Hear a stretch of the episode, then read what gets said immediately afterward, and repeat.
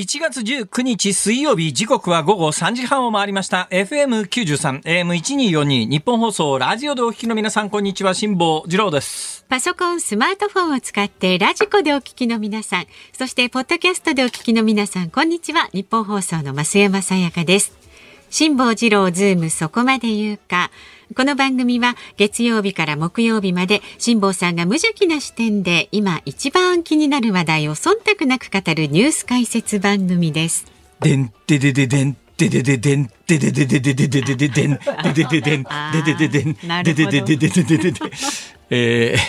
えー、これあの、ポッドキャストや、あるいはラジコでお聞きになっている方、えー、ラジオでお聞きになっている方でも、まあ、時間ぴったり3時半から、えー、ダイヤルを合わせた皆さんは、何を言ってんだこいつということなんだろうと思いますが、はい、どうしてそういうことになったかというと、えー、前の番組のナイツさんの番組が一番最後のコーナーでですね、どうやら肛門話で花が咲いていたようでございますんで、で、私の番組もきっと肛門のつながりで受けるだろうというふうにおっしゃってたんで、受けざるを得なくなってですね、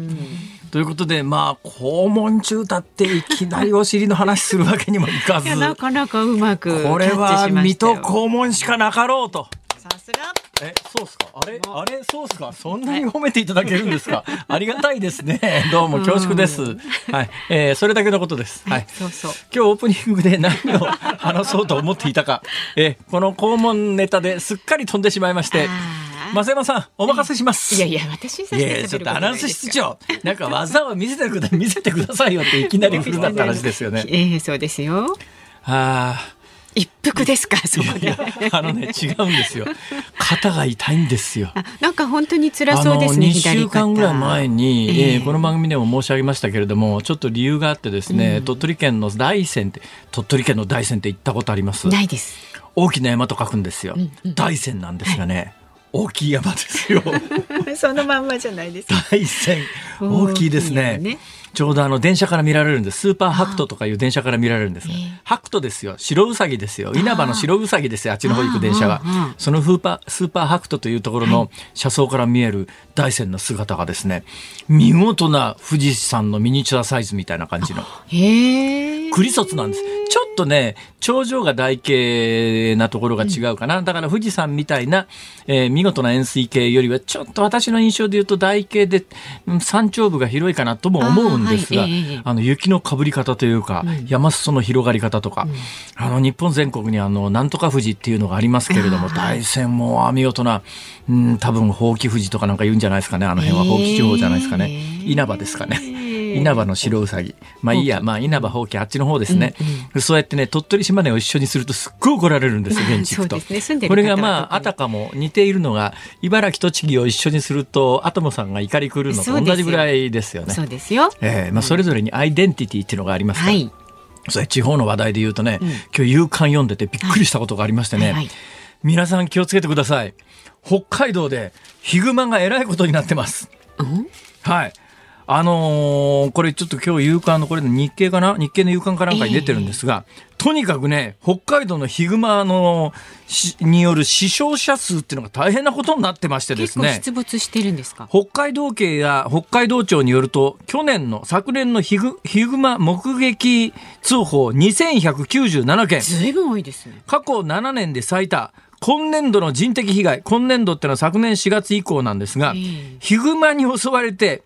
まあ、人的被害、死者4人を含む12人。あららららら。これ、えらいことですよ。えー、熊に襲われて、えー、去年の4月以降、今までに4人の方が亡くなってって、12人も多分、まあ、軽症じゃ済まないでしょうからね。統計が残る1962年以降で最悪。62年って、え、もう60年ですか？だから過去60年ぐらいで最悪になってるということです。でどうしてそんなことになっちゃったのかというとですね、はいはい、北海道では1966年あ66年度、まあ、1966年度以降ですね冬眠から目覚める時期に春熊駆除って言ってちょっとやっぱりあの冬眠から目覚めたばっかりの熊はですね、うん、お腹空かせてますから、えー、結構やばみみたいな感じなんですよ。危険なんですね。うん、はいちょっとなんかやばみっていうと途端に雰囲気がコミック、ね、コミカルになるのはどういうことなんでしょうか。こういう時に使ってはいけない。そうですね。はい、危険だと。春熊駆除を行ってきたが、絶滅のうん、これしかし言いながら虚しいのは、うん、それはあの関東のリスナーさんにそんなことを教えてあげて何になるんだって。まあでもね北海道行かれる方もいるでしょう、まあ、だから自然が壊れてるとか、うん、あるいはその自然と人間の共存関係がうまくいかなくなりつつあるみたいな話は別に北海道だけの話じゃなくて、はい、非常に日本全国普遍的な話なんでそれが象徴的に北海道で現れててヒグマがどんどん増えてきて、えー、あの人を怖がらなくなってきて、うん、えー、人里に降りてきてるっていうか、市街地に出てきちゃってる、市街地も市街地ですよ。え去年の6月はですね札幌市東区の住宅街で住宅住宅街で熊が現れて住民らが襲われた JR 札幌駅の北東3キロ。札幌駅の北東3キロだよ。でもそれは観光客も行く可能性ありますよねありますよ。すると、ね、札幌駅の北東3キロってことはイメージしてください、はいはい、札幌駅っていうのは、札幌の中心地、まあ、ど真ん中のいわゆる大通公園から見るとちょっとだけ北ですが、はい、まあど真ん中ですよね、うんうん想像してくださいよ、うん、東京駅から3キロ離れたところでヒグマが出たら怖いよ。怖い怖い。これはびっくりしますこれは怖いよ、うん、えいうことで北海道によるとですねえーまあ、だから1966年から春熊駆除っていうのを行ってきたんだけれどもヒグマがどんどん減ってきて、絶滅の恐れがあるんじゃないのって言って1990年にあの春熊駆除っていうのは廃止されたんですって。でそれでどうも増え始めたんじゃないの？北海道によると2020年度の推定生息数は1万1700頭。そんなにいるんだ。1990年度から30年間で倍に増えてるらしいですね。倍？はい。えー、いうことで、まあ、そんだけ増えると森林面積とか食料なんて減る一方で増えてはいないはずですから、まあ、熊くんたちも熊ちゃんたちもというのか熊くんって別にそうですね,、立場で考えるとあれですけれどもですね、はい、食うもんがなくなるから当然のことながらどんどん探してるうちに市街地に紛れ込んでヒグマってあの本州にいるやつはツキノワグマですよ。本州にヒグマはいないんですね。だからヒグマがいるのは北海道だけなんですが、動物園行って見てください。今、上野動物園やってないから見られませんけれども、動物園再開したらぜひ上野動物園に行って、ヒグマとツキノワグマがどのくらい大大きさ違うか全く違いますから。ヒグマの方が大きい？はるかにでかいですから。そうですか。あのね、うん、まあ実際戦えないですよ。それは月のワグマだって怖いですよあの人間から比べりゃですねまあね、あの歯なんか鋭いですから、ね、ガボッと食いつかれたりなんかしたら、はい、とてもじゃないけど月のワグマでも戦えないですが、うん、動物園で月のワグマなんかを見てると、もしかすると体鍛えたら戦えるんじゃないかと 錯覚するんですよはい、月のワグマくんは。ところがヒグマはね、上野動物園行って見てくださいよ。もう見た瞬間に絶対無理。これひとたまりもないなと 目の前にやられたら。こんなもに遭遇したらひとたまりもなく吹っ飛ぶっていう。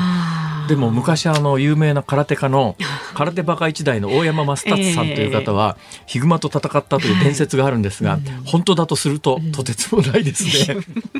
ヒグマは戦えないっすよ。あのヒグマが今そのどんどん北海道で市街地降りてきてるっていう話なんで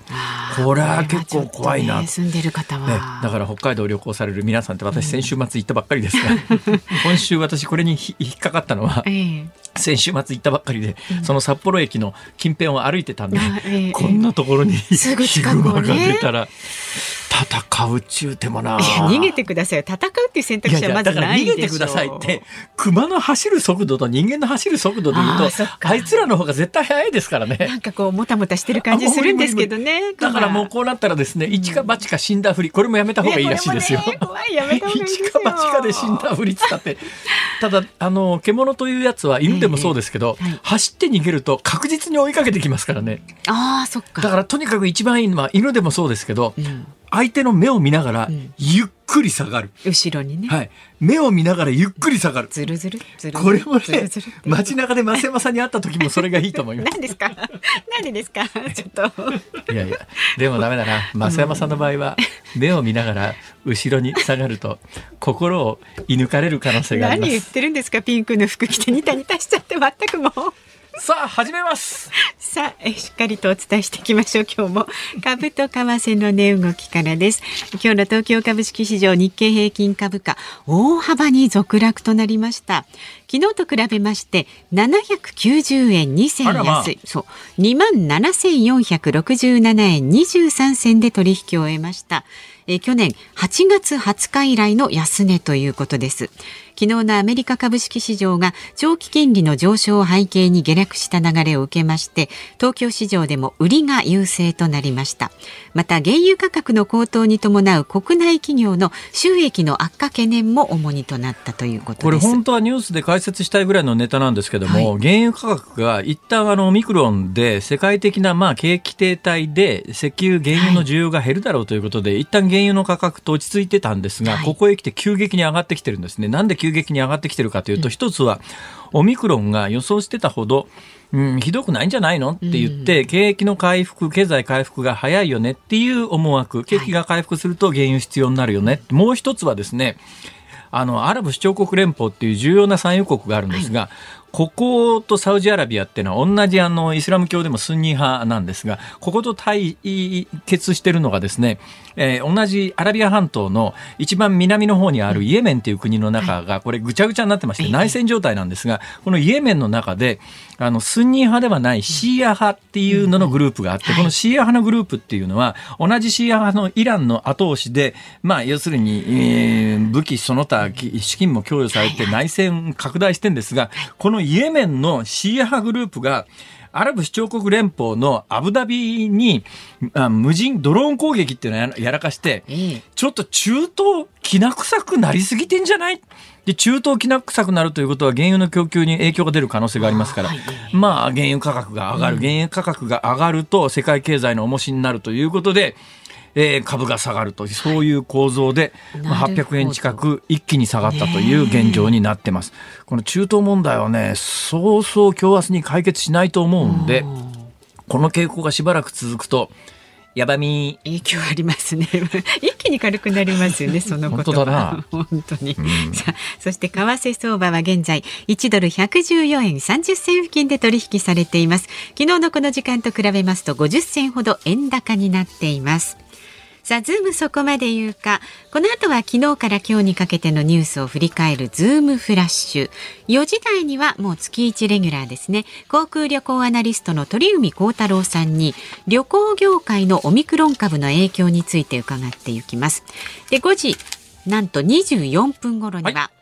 日本放送で毎週水曜日のね深夜1時から放送中乃木坂46のオールナイトニッポンのメインパーソナリティ新内舞さんがなんとこのスタジオにもいらっしゃいます。今日朝からねご出演されてますが。いやあの実は私この本番前にですねこのスタジオ出たところにある丸テーブルで新聞を読んでいたら、はいはい、背の高い綺麗なお姉さんが、はい、あのこの後お世話になりますと言って写真集を一つ持ってこられたんですが、えーえー、それが「ご本人でございまして。そうですよ。で、ぐえ、ぐ、ぐぐこの締まりのない顔ったらないですけれどもね。あの、もしかして今からズームオンミュージックリクエストの話をしようと思ってらっしゃいます？そうですよ、そうですよ。あの、今日のズームオンミュージックリクエストは乃木坂46で新内さんが歌ってるやつ。はい、もうこれ限定にしたいと思います。じゃあ、ね、なんかね、その乃木坂46の曲で、ここそ、これだっていうものをね、あの、書いて送ってください。あの、乃木坂46でも新内さんが歌ってないやつは喧嘩売ってんのかって話になりますから、えー、新内さん歌ってるやつでお願いします。はい、お願いします。お待ちしております。さあ、ご意見などもこちらまで、メールは Z リクエストなかったら私が強制的に決めます。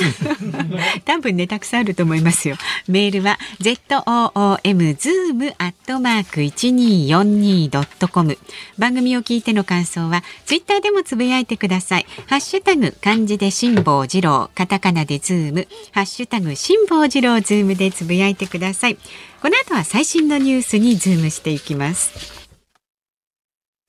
日本放送辛坊治郎ズームそこまで言うか。このコーナーでは辛坊さんが独自の視点でニュースを解説します。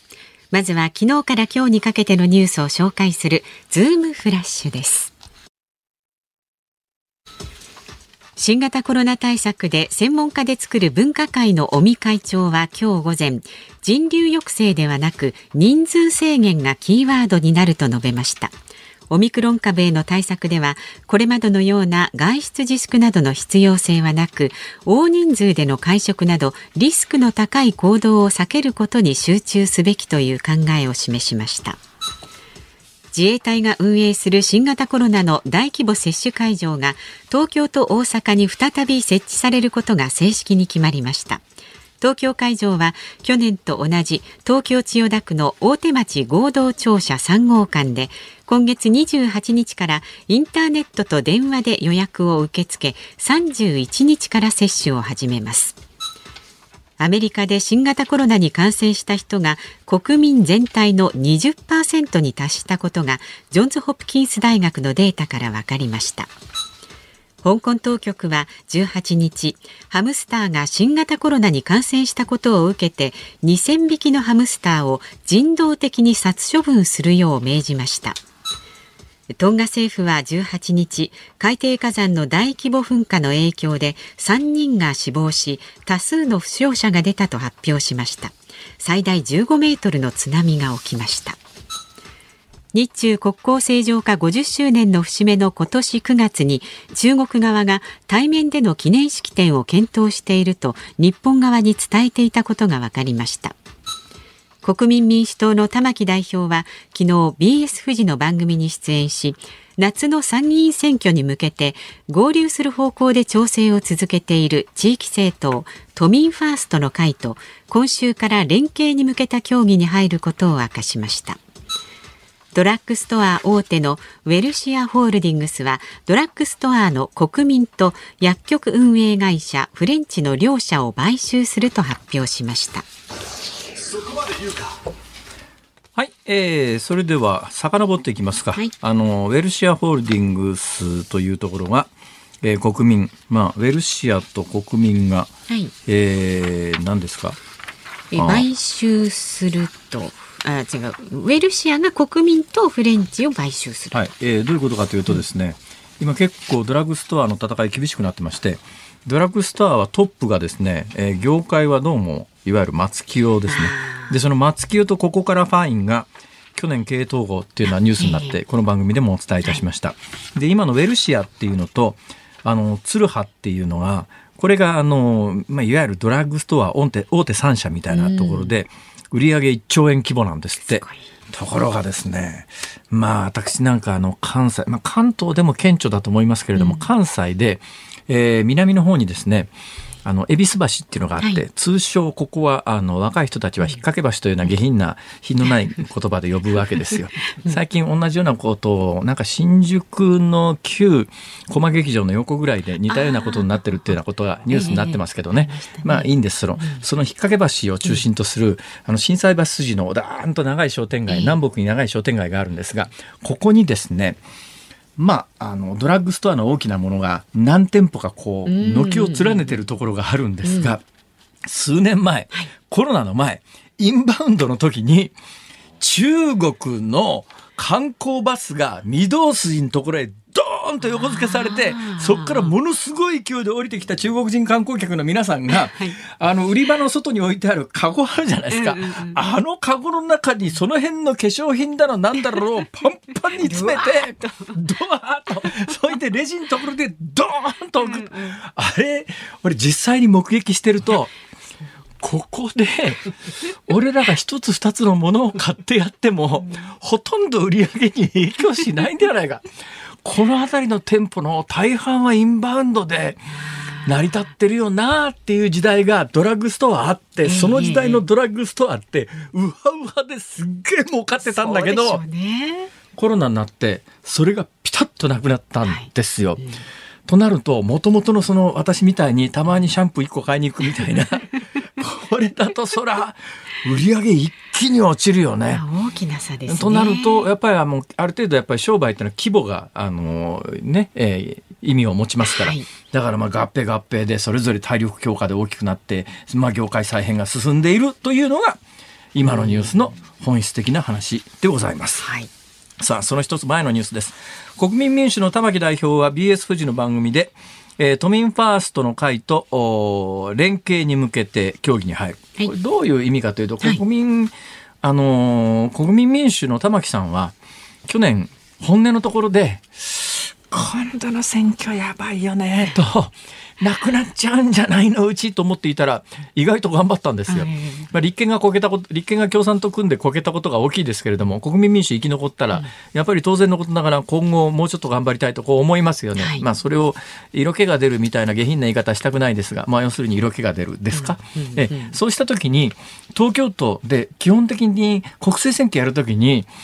えー、辛いのが、地方議員がいないと困るんですよ。だから、例のあの、広島での選挙でお金ばらまいたっつって大騒ぎになりましたけれども、やっぱりね、国会議員って立候補するときに、ポスター一つ貼るんでも、特に参議院みたいなことになると、参議院選挙で、ポスター貼るだけでも大変なんです。選挙費広い、選挙区広いから。まあ今衆議院選挙は小選挙区になってから小選挙区の立候補者って、まああのエリアが狭いから、まあなんとか貼ることができても、参議院選挙みたいなことになると、その広域なところにポスター貼るだけでも偉いことなんですよ。そういう時やっぱりね、地元の地方議員さんっ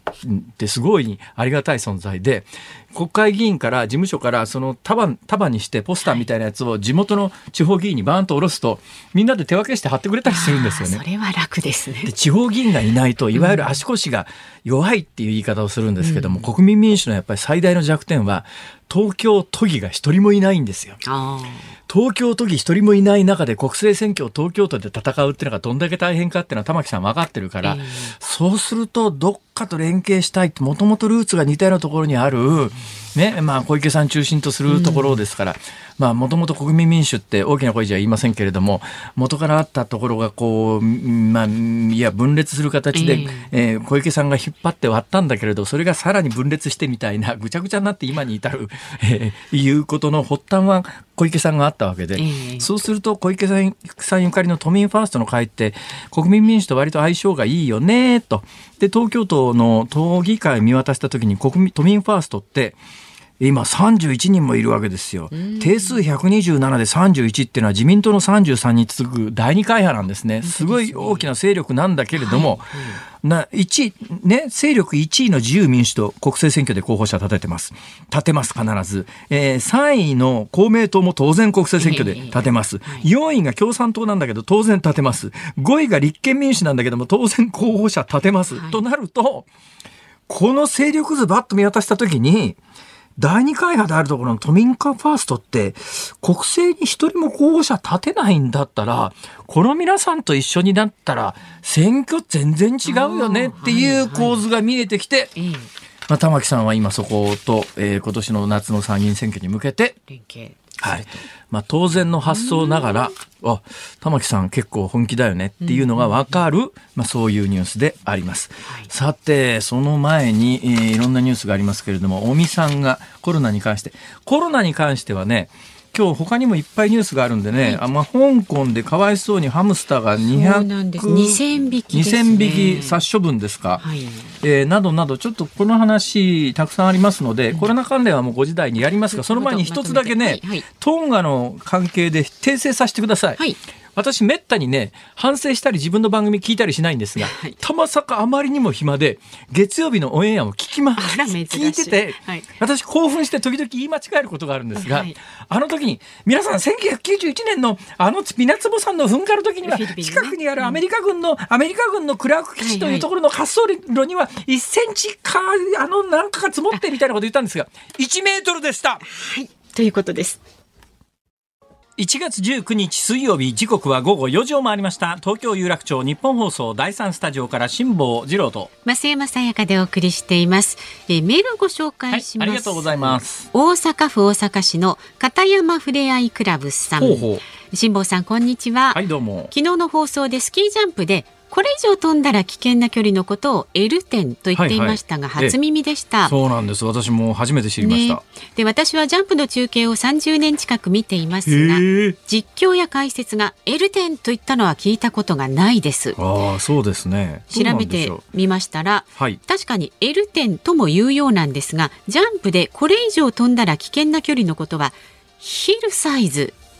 ヒルサイズというのが一般的、確かに聞いたこと、はいはいはいはい、で今時馴染みがありますね。ねえー、K 点超えのジャンプではオリンピックではメダルは取れませんだって今時。で金メダルを獲得するにはヒルサイズ超えの、えー、ジャンプを2本揃える必要があります。辛坊さんもスペシャルウィークでは金メダルを目指してヒルサイズ超えの発言を2本揃えてください。いやいやなんでそんな冒険しなきゃいけないんですかそれ。そんなリスクを負うことにどんなメリットがあるんですか？金メダルくれるって言うんですか？金メダルくれるんだろう俺も頑張っちゃうけどさ。そんなもんリスクが大きいだけでねえ。ねえ。まあ別にあのそんなに背負ってるもんありませんから多少のリスクは負ってもいいんですけども。でもね僕はねこれから老後は平穏に暮らしたいんですよ。静かに暮らしたいんだ。うん、できますまあ、あの波の立たないさざ波いや波の立っていない湖のか あのそんなそんな人生を歩みたいんだな。そんな生活はつまんないつまんないって昨日は言ってたじゃないですか。いやあの昨日と今日はちょっと気分が違うの。大いに違いますね、えー、草餅でも食べながら、うん、あの渋茶すすってねあのあのこたつで背中を丸めながらぼーっとテレビを見ていたい、ね、高校屋がねこうねお茶の間でくつろいでるようなね感じね。はい決していからずいつも静かに笑っている。はい、えー、宮沢賢治、はい、はい、あの直ちに崩れると思いますが、そのね。さよか。連日お伝えしておりますけれども、来週1月24日月曜日からの1週間、辛坊治郎ズームそこまで言うかは特集辛坊治郎が K 点超えニュース大横断スペシャルをお送りします。まあヒルサイズ超えとも言います。で来週のね、えー、放送では2月4日に開幕します北京オリンピックの裏側、さらに間違いだらけのオミクロン報道の裏側にも迫っていきます。内容をご紹介いたしましょう。まず24日、来週月曜日は、辛坊さんと橋本徹さんが激論を交わします。徹君。25日火曜日は北京の今を評論家の関平さんに伺います。これはかなりやばいね。いや楽しみです。26日水曜日は北京オリンピック・パラリンピックは成功するのか元 JOC 参事の春日良一さんに伺います。変わった人でねなんとなく貴族の匂いがするんだけど 言うこと結構過激だったりするんだな、これが、えーえー、楽しみですこちらも。で27日木曜日は岸田総理大臣から山手線まで遠くも遠避も盲点越え。いやいやいや。書いてあるの読んだんですよ。あのね、盲点ってそれない。あ、知ってる？知ってる？これちょっとね、飯田君が来たら話題にしようと思ってるんですけど。はいはい、今韓国の大統領選挙っていうのやってるじゃないですか、はいはいはい、韓国の大統領選挙で、与党のだから今現政権の後継者が公約に掲げているのは、はい、あの気配薬の健康保険適用問題っていうのがあってですね、これがあの目け盲問題とか経問題とか、であのけモモピモピュリストっていうかケピュリストっていうかですね、ポピュリズムだ場にあのポピュリズムに引っ掛けて、ポピュリズムのポーじゃなくてケでケケあもういいや読みづらいですね。ちょっと飯田君来てからにしとこの話はだから韓国でもしかするとその大統領が選ばれると、韓国ではあの薄毛治療に健康保険が適用されるかもしれないいやでもそれって日本でもねそれ公約に掲げたらかなり。飯田君の票は取れるんだ取れますね さあ来週月曜日からポピュリズムも大変なことになってんなっていう。ね本当ですね。はい、辛坊治郎が点超えニュース大横断スペシャルどうぞ楽しみになさってください。さあラジオの前のあなたからのご意見引き続きお待ちしております。メールはズームアットマーク一二四二ドットコム。感想はツイッターでもどうぞ。ハッシュタグ辛坊治郎ズームでつぶやいてください。で今日のズームオンミュージックリクエストは乃木坂46の曲新内眞衣さんが歌っている曲のリクエストお待ちしております。さあこの後は航空旅行アナリストの鳥海高太郎さんの登場です。辛坊治郎ズームそこまで言うか。この時間特集するニュースはこちらです。一都12県にまん延防止適用へ。岸田総理大臣は昨日新たに1都12県についてまん延防止等重点措置を適用する方針を表明しました。適用する地域は東京、埼玉、千葉、神奈川、群馬、新潟、岐阜、愛知、三重、香川、長崎、熊本、宮崎です。期間は1月21日から2月13日までで今日正式に決定します。さあこの時間はまん延防止等重点措置によって旅行業界はどうなるのか月一レギュラーです。航空旅行アナリストの鳥海高太郎さんに伺います。よろしくお願いいたします。よろしくお願いします。よろしくお願いします。今年もよろしくお願いいたします。今年もよろしくってあれ？今年初めてですか？初めてなんですよ。前回12月22日に出演させていただいたので。なんか毎週お会いしてるような感覚なんですけども。ありがとうございます、私が今世の中で一番羨ましい人ですから。どういう意味ですか、えー、そりゃそうでしょう。だって好きなところを毎日毎日旅行行ってですよ。そね、ね、それで商売になってご飯が食べられるんですから、いい商売じゃないですか。確かに言われれば。ただ1月の4日過ぎてから動けなくなりましたね。あ、オミクロンで？オミクロンで。で、ちょうどやっぱり大学の講義持ってるので、ちょうど来週試験がちょうどあ。るということで、はあで基本オンラインでやってたんですけど、ええ、やっぱり試験はできるだけ対面でやらないと学生勉強をしなくなるので、まあそうですね。それでやっぱりね、オンラインでやってると、え、そのすごいあの、授業を前のみで聞いてくれる、くださる方は、もうそれを2回とか3回見て理解を深める反面、やっぱりもうあの、さっともう早送りで聞いて、それでもうそのその日の課題に答えるだけっていうので、学力差やっぱりオンラインってつきますね。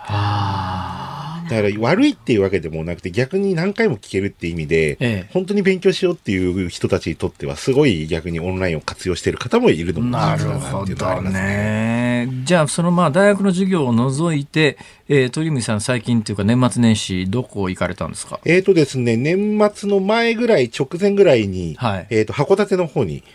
なんですか？威嚇ウニですか？えっ、ー、と、イカがね、不良なんですよ。イカもカニも。函館ってイカですよね。イカです。もう本当にイカ美味しいとにかく私ね、ある時、函館に何の知識もなく公園に呼ばれて行って、あの、前の晩から次の日の朝まで、イカ攻めにあってですね、食べ物が全部イカで、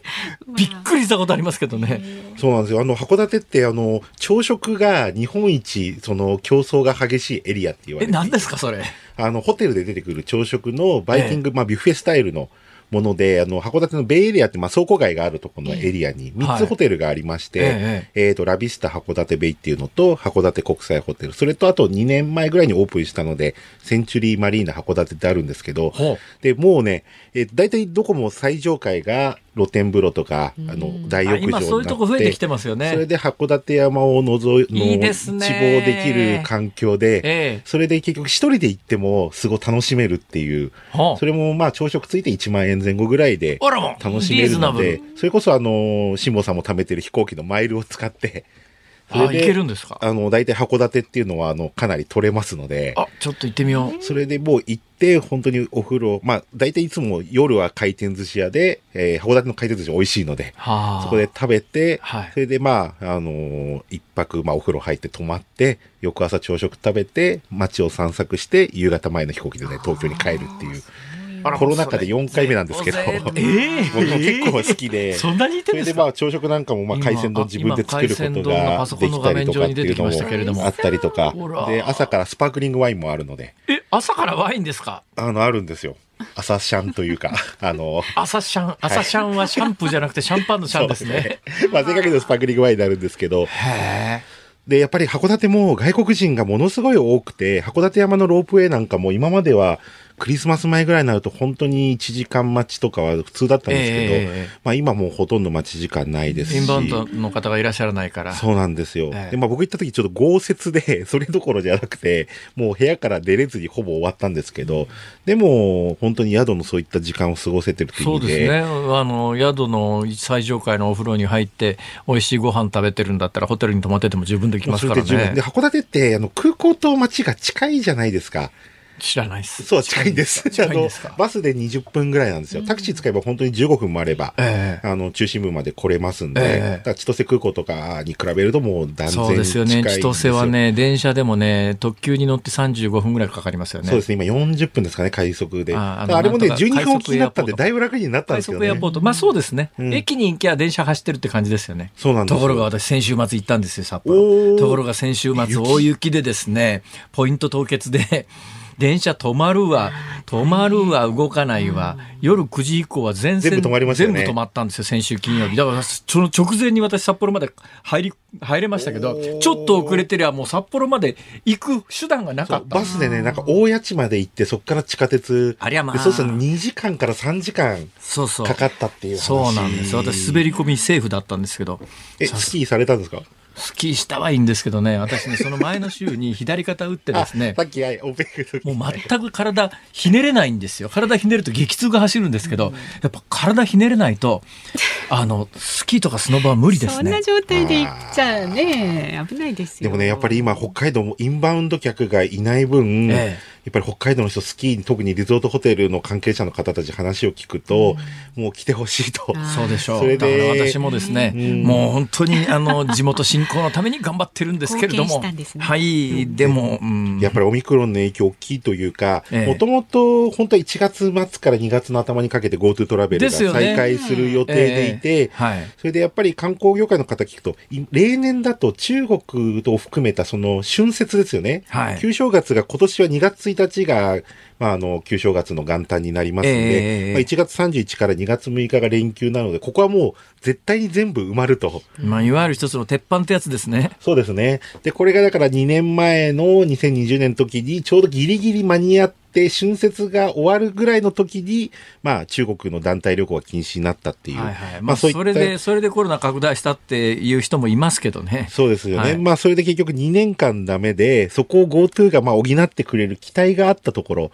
まあもともと1月2月ってやっぱりお正月終わると旅行行く人少ないので、ええまああの、そこを埋めてくれるので GoTo を楽しみにしてたんですが、まあこのような状況に今、そうそう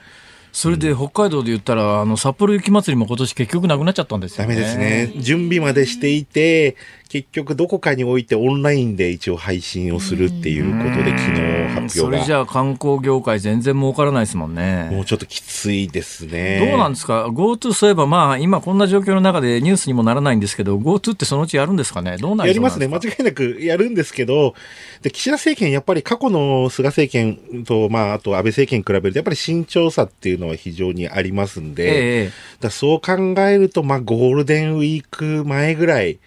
そこまでお、そこまで遅くなります4か月ぐらいになるんじゃないかなと。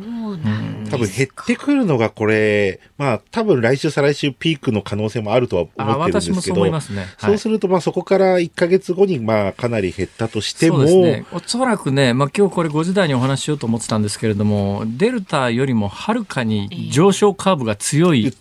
と同時に、下降カーブも強いはずなんで、ガーンと上がってドーンと落ちる感じと思います。になる僕もだと思います、から個人的な意見になりますけど、2月の下旬にかなり減るということを考えると、ええプラスええ1ヶ月多分慎重さを見る。でで、準備とかをすることを考えると4月の中ぐらい後半、なるほど。ゴールデンウィーク明けそのあたりになってくるのかなっていう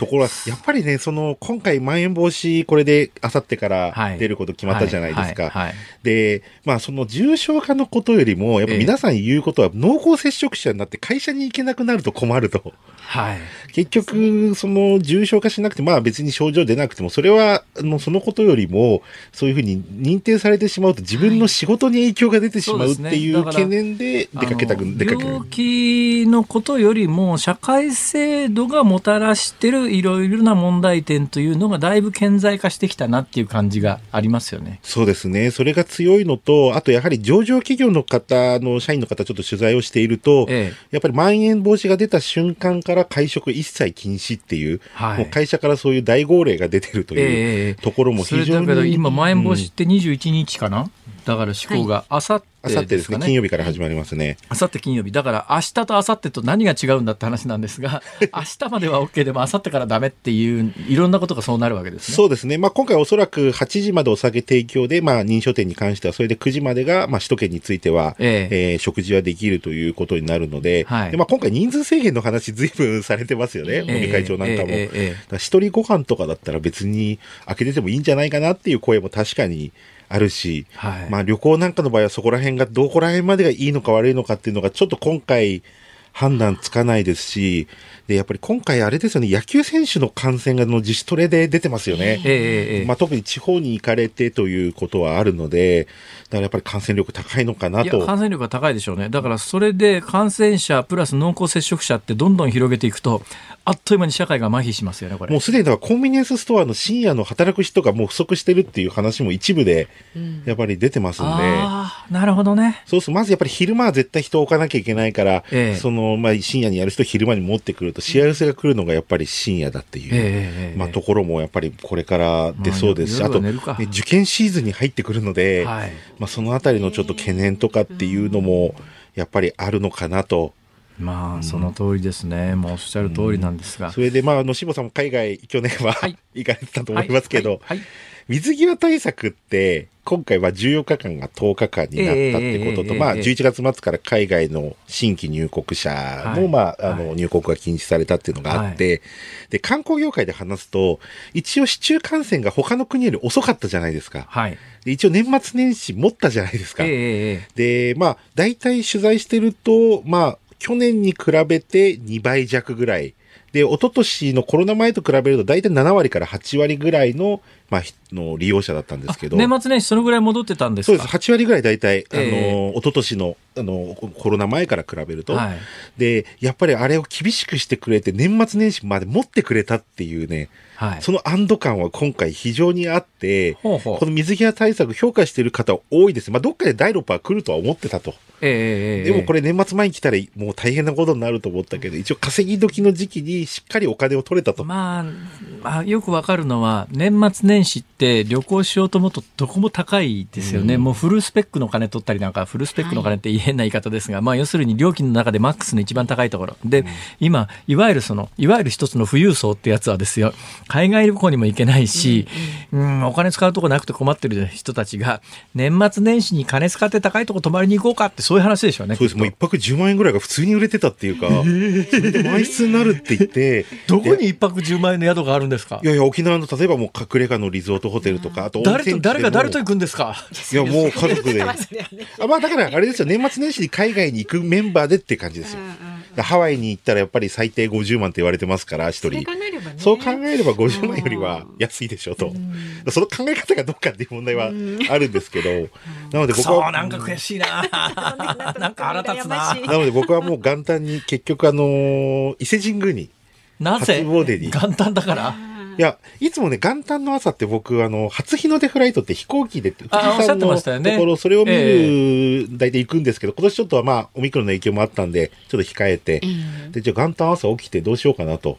じゃあ、で、本当沖縄行きたかったんですけど、まあちょっと沖縄も米軍のが出てたと。ええ、じゃあ、元旦らしいことしようっていうことで、急遽朝起きてからチケットを買って、まあ普通に自由席で行って、名古屋まで自由席で行って、そこから近鉄特急は今ネットで簡単に取れるのでチケットレスで、あ、それ取れたんで、もうじゃあそれで行こうって言って、それでもうあの夜には帰ってくると。どうでした？いや、あの、もっと混んでるかなと思ってたんですけど、はいやっぱりその行列はほぼなくて、えー、電車もその場で乗れましたし、の特急券も買えましたし、えー、で、まあ、あの、下宮内宮で回っていきましたけど、内宮の一番、まあ、お参りするところも、もう、アナウンサー業界では、下宮内宮って言わないと怒られちゃうんですアナウンス室長に。下宮内宮。はい、まあいいんです。気にしないでください。はい、でも内宮のところも、本当に列なく、あの、まあ、人は多かったですけど、それでも、まあ、普通に参拝できて、その横のおかげ横丁はすごい混んでました、その代わり。ただ、やっぱりまだ、やっぱり、まあ、過去のような形では戻ってないなっていうところはありましたね。全然関係ない話ですけども、どうして伊勢うどんってあんなにコシがないんですかね？うん。なんかあそこで食べると、そう思うんですけど、まあでも、その前に僕、讃岐うどん行ったばっかりだったんで あの、やっぱりね、その余韻がね、まだね、残ったまま行ったので。そうなんですよ。伊勢うどんってね、腰がないんですよ。伊勢うどんは1軒行けば十分ですけど、讃岐、うどんはやっぱり1回行ったら3軒行かないとちょっとやっぱ納得できない。伊勢うどん差別じゃないでしょうか。いやいや、伊勢うどんはでもそれ、やっぱりそこ行ったらこれ食べたいっていうのがあるので。まあそうですね。名物だから赤福がね、赤福がちなみに飲食店中入るの2時間半待ちですよ。えー、ぜんざい食べようと思ったんですけど、もう諦めましたけど。あらまあ、はい、そんなに流行ってんですか？流行ってんですよ。はい。私赤福好きです。美味しいですね。僕大好きです。うまいっすよね。よくできてますよね。だから伊勢行かなくても新大阪の駅で買えるじゃないですか、名古屋駅で。買える買える。それをね、やっぱりたまに買うのがいいですよね。ただ次、だからいつ、本当今月来月って沖縄にちょっと仕事も入ってたんですけど、まあちょっと両方とも延期に今なっちゃいそうで、えー、であとまあ個人的な話ですけど、僕、まあジャイアンツファンなんですけど、えー、まあ大体宮崎か沖縄どっちかに、キャンプですか？キャンプどっちかに大体行ってるんですけど、えーはい、なんか宮崎も今回まん延防止等重点措置に入ってしまって、で2月13ってことは僕11、12、13で行く予定だったんですけど、いや、完全に引っかかっちゃったなっていうことで。でまあなんか宮崎も県民だけを中心にっていう、なんかちょっと方針も今出そうだってことはあったんで、ちょっとまあこれも断念かなっていう。だ2月末はちょっと行きたいかなっていうか、まあ感染者少なくなってれば、どうなんですかね？海外旅行に普通に行けるようになるのいつ頃なんですかね？まあこれで早くても夏になっちゃいましたよね。ゴールデンウィークというふうに思ってたんですけど、えー、ただ一気に減ってきて、この治療の薬が、まあ、効くってことになってくれば、風向きが一気に変わるかもしれないですし、そうですね。うん、ただ、まあ、ワクチンの3回目が皆さんいつぐらいになるかっていうことと、おそらく入国の要件で3回を求める国がこれから出てくると思うんですよね。えー、そのあたりの、まあ、兼ね合いがあるのかなと。なるほど。まあ、何よりもやっぱり日本に帰ってきてからやっぱり日本の帰国した後のハードルが高すぎて、うん、とてもじゃないけど今海外に行って帰ってこようっていうのはまあ、よっぽど暇な人以外は無理ですもんね。まあ、テレワークで全部できる人なんかだったらいいんですけど、まあ、今回でも10日間に一応オミクロンの、あのー、ことで、まあ、なったっていうのははい、短縮になりましたけどね。まあ、やっぱり3日だったらいけるっていうのが、多くの人の、まあ、意見としてはあるので、ね、まあ、これが夏ぐらいなのか、ゴールデンウィークぐらいなのか。なるほど。まあ、ちょっとしばらくは僕もじっとした日々を過ごしたいと思います。じっとした日々ってじっとしてないじゃないですか。いや、じっとしますよ。じゃあ、来月また、あの、じっとしていない、はい、えー、情報を。ぜひ、はい、教えてください。届けていただくということで。はい、ありがとうございました。ありがとうございます。ありがとうございました。航空旅行アナリストの鳥海高太郎さんでした。ズー日本放送辛坊治郎ズームそこまで言うかをポッドキャストでお聞きのあなた。日本放送の増山さやかです。お聞きの内容はポッドキャスト用に編集されたものです。辛坊治郎ズームそこまで言うかは月曜から木曜の午後3時半から生放送でお送りしています。ラジオの FM93 AM1242 に加えてラジコでもお聞きいただけますよ。ラジオラジコではポッドキャスト版にはないあんなことやこんなことがいっぱいです。ぜひラジオラジコでも聞いてみてください。そして1月24日月曜日からのこの番組は辛坊治郎が経典越えニュース大横断スペシャルと題してお送りします。橋本徹さん関平さん春日良一さんなどスペシャルなゲストが毎日登場。辛坊さんとゲストの経典越えのトークご期待ください。1月24日月曜日からの辛坊治郎ズームそこまで言うか。ぜひラジオラジコでお楽しみください。辛坊治郎飛びます飛びます。経典越えしちゃうよ。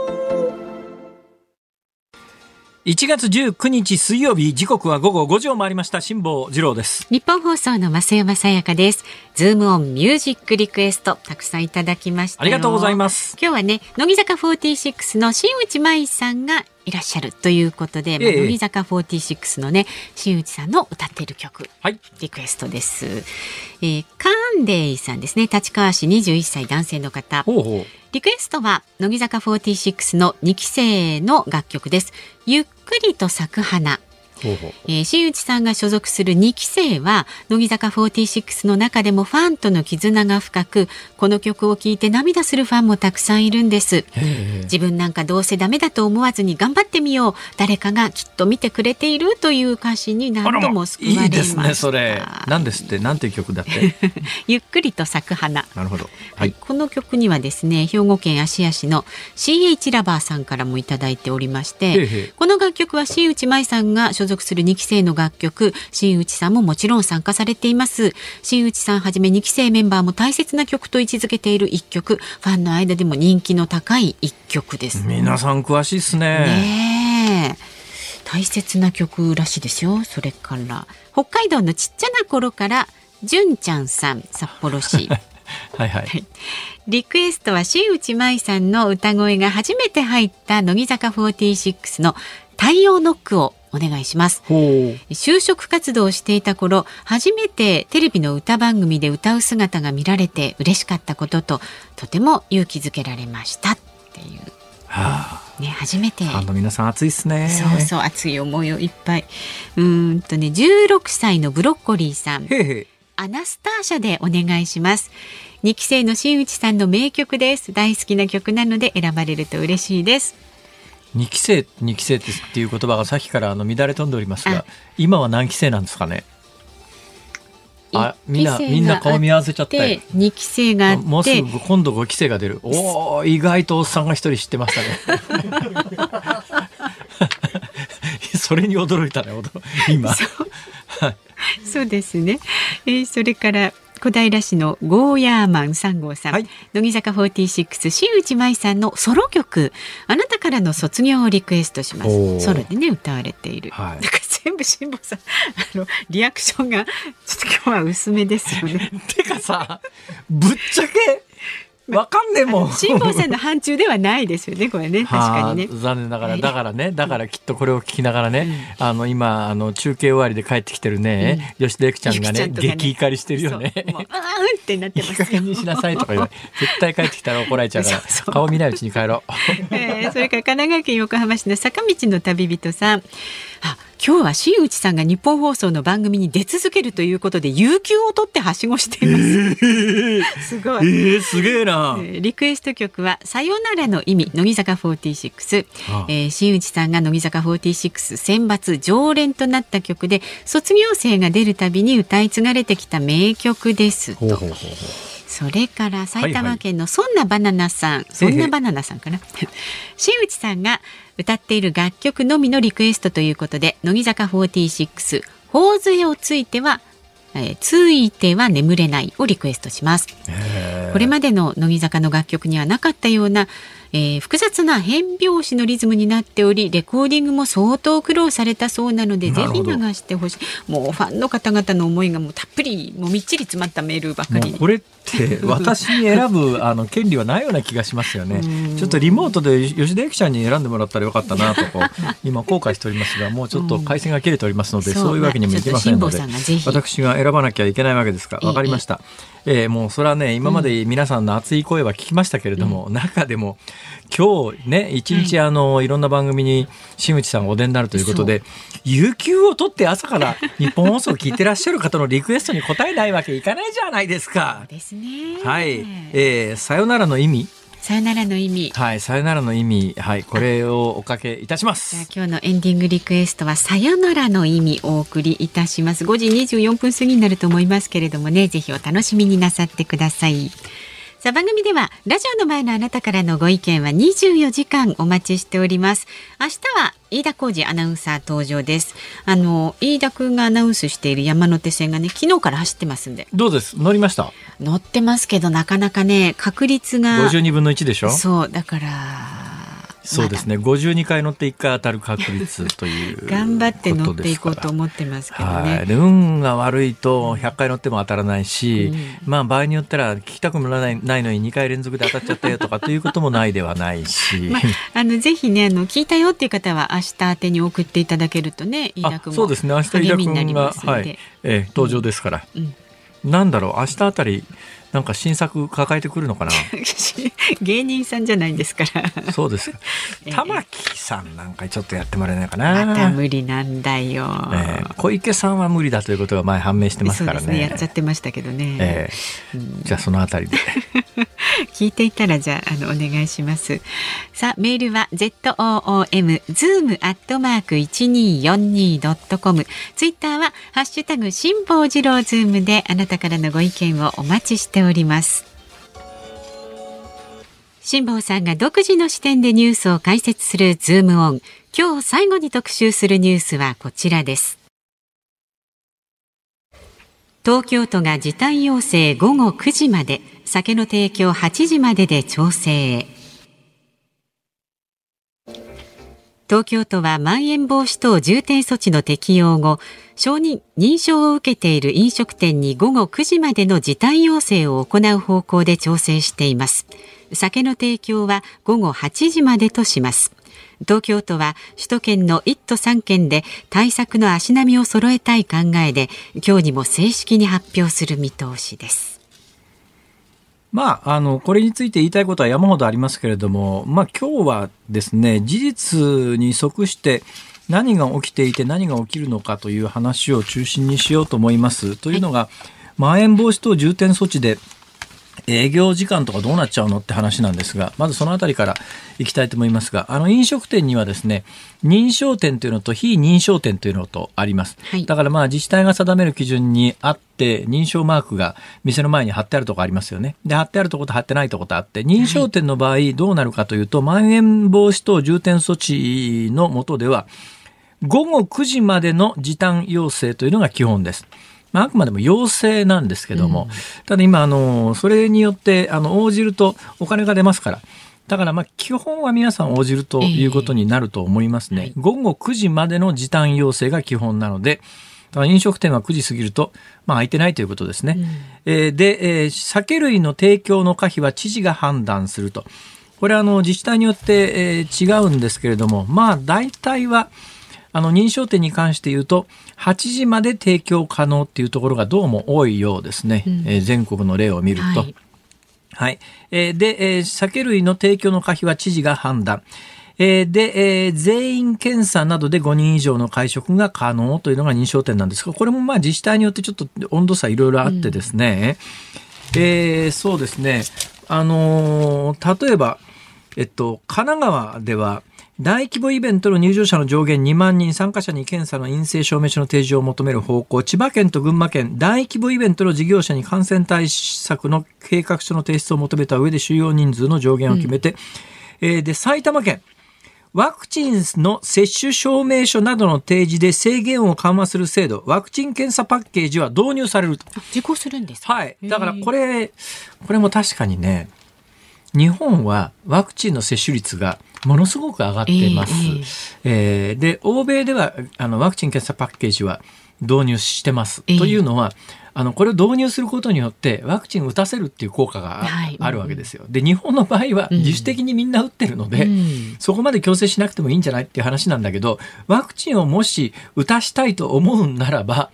ワクチン検査こういう時こそワクチン検査検査パッケージやった方がいいという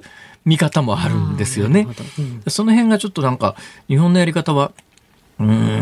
ん、どうなんだろうなっていう感じですが、うん、え東京都、政府の方針に基づいて酒類を提供せずに午後8時で閉店する認証店には、非認証店と同水準の協力金を支払う。その協力金の水準なんですが、いくらもらえるかっていうとですね、はい、えー、売上に応じては応じてなんですけども、基本、1日あたり午後8時までに、えー、営業を短縮するケースで3万円。えー、午後9時までに営業あの時間営業時間を短縮するケースで2万5千円。から。からです。から。です。だからまあ営業規模にもよるんでしょうけれども、基本まあ小さい店の場合は、えー、8時で店終わっちゃうところは3万円。うん。で9時で店を終わるっていう場合は2万5千円。ということになります。はい。はい。えー、さあ、そして、まあ、イベントに関しては先ほど言った通りですね、えー、これはもう一般論ですけども、感染対策を徹底すれば人数上限2万人、全員検査などで収容定員まで可能になります。で、移動に関して不要不急の都道府県間の移動は極力控えるようにと。えー、検査を受けた人は対象外にということなんだけど、これもあたりね、細かく自治体によって違うんですよ。はい。だから、結局のところ、どうなんだろうな。いわゆるその緊急事態宣言に比べると、まあ、あのー、まさに一歩手前の措置ということなんだけど、うん、ただ、それが、いわゆるその感染拡大防止にどの程度、あの、効果があるのかに関しては、これ過去の例で言うと分かんないとしか言いようがないし、そもそもそういうことが果たして必要かっていうところまで踏み込むと、あ、時間がないわ。はい、21日、ね、後日改めてっていると。はい。ズームミュージックリクエスト。ラジオネーム坂道の旅人さんのリクエストで乃木坂46さよならの意味をお届けしておりますはいこの後鶴光の噂のゴールデンリクエストです明日もねズームお聞きになってください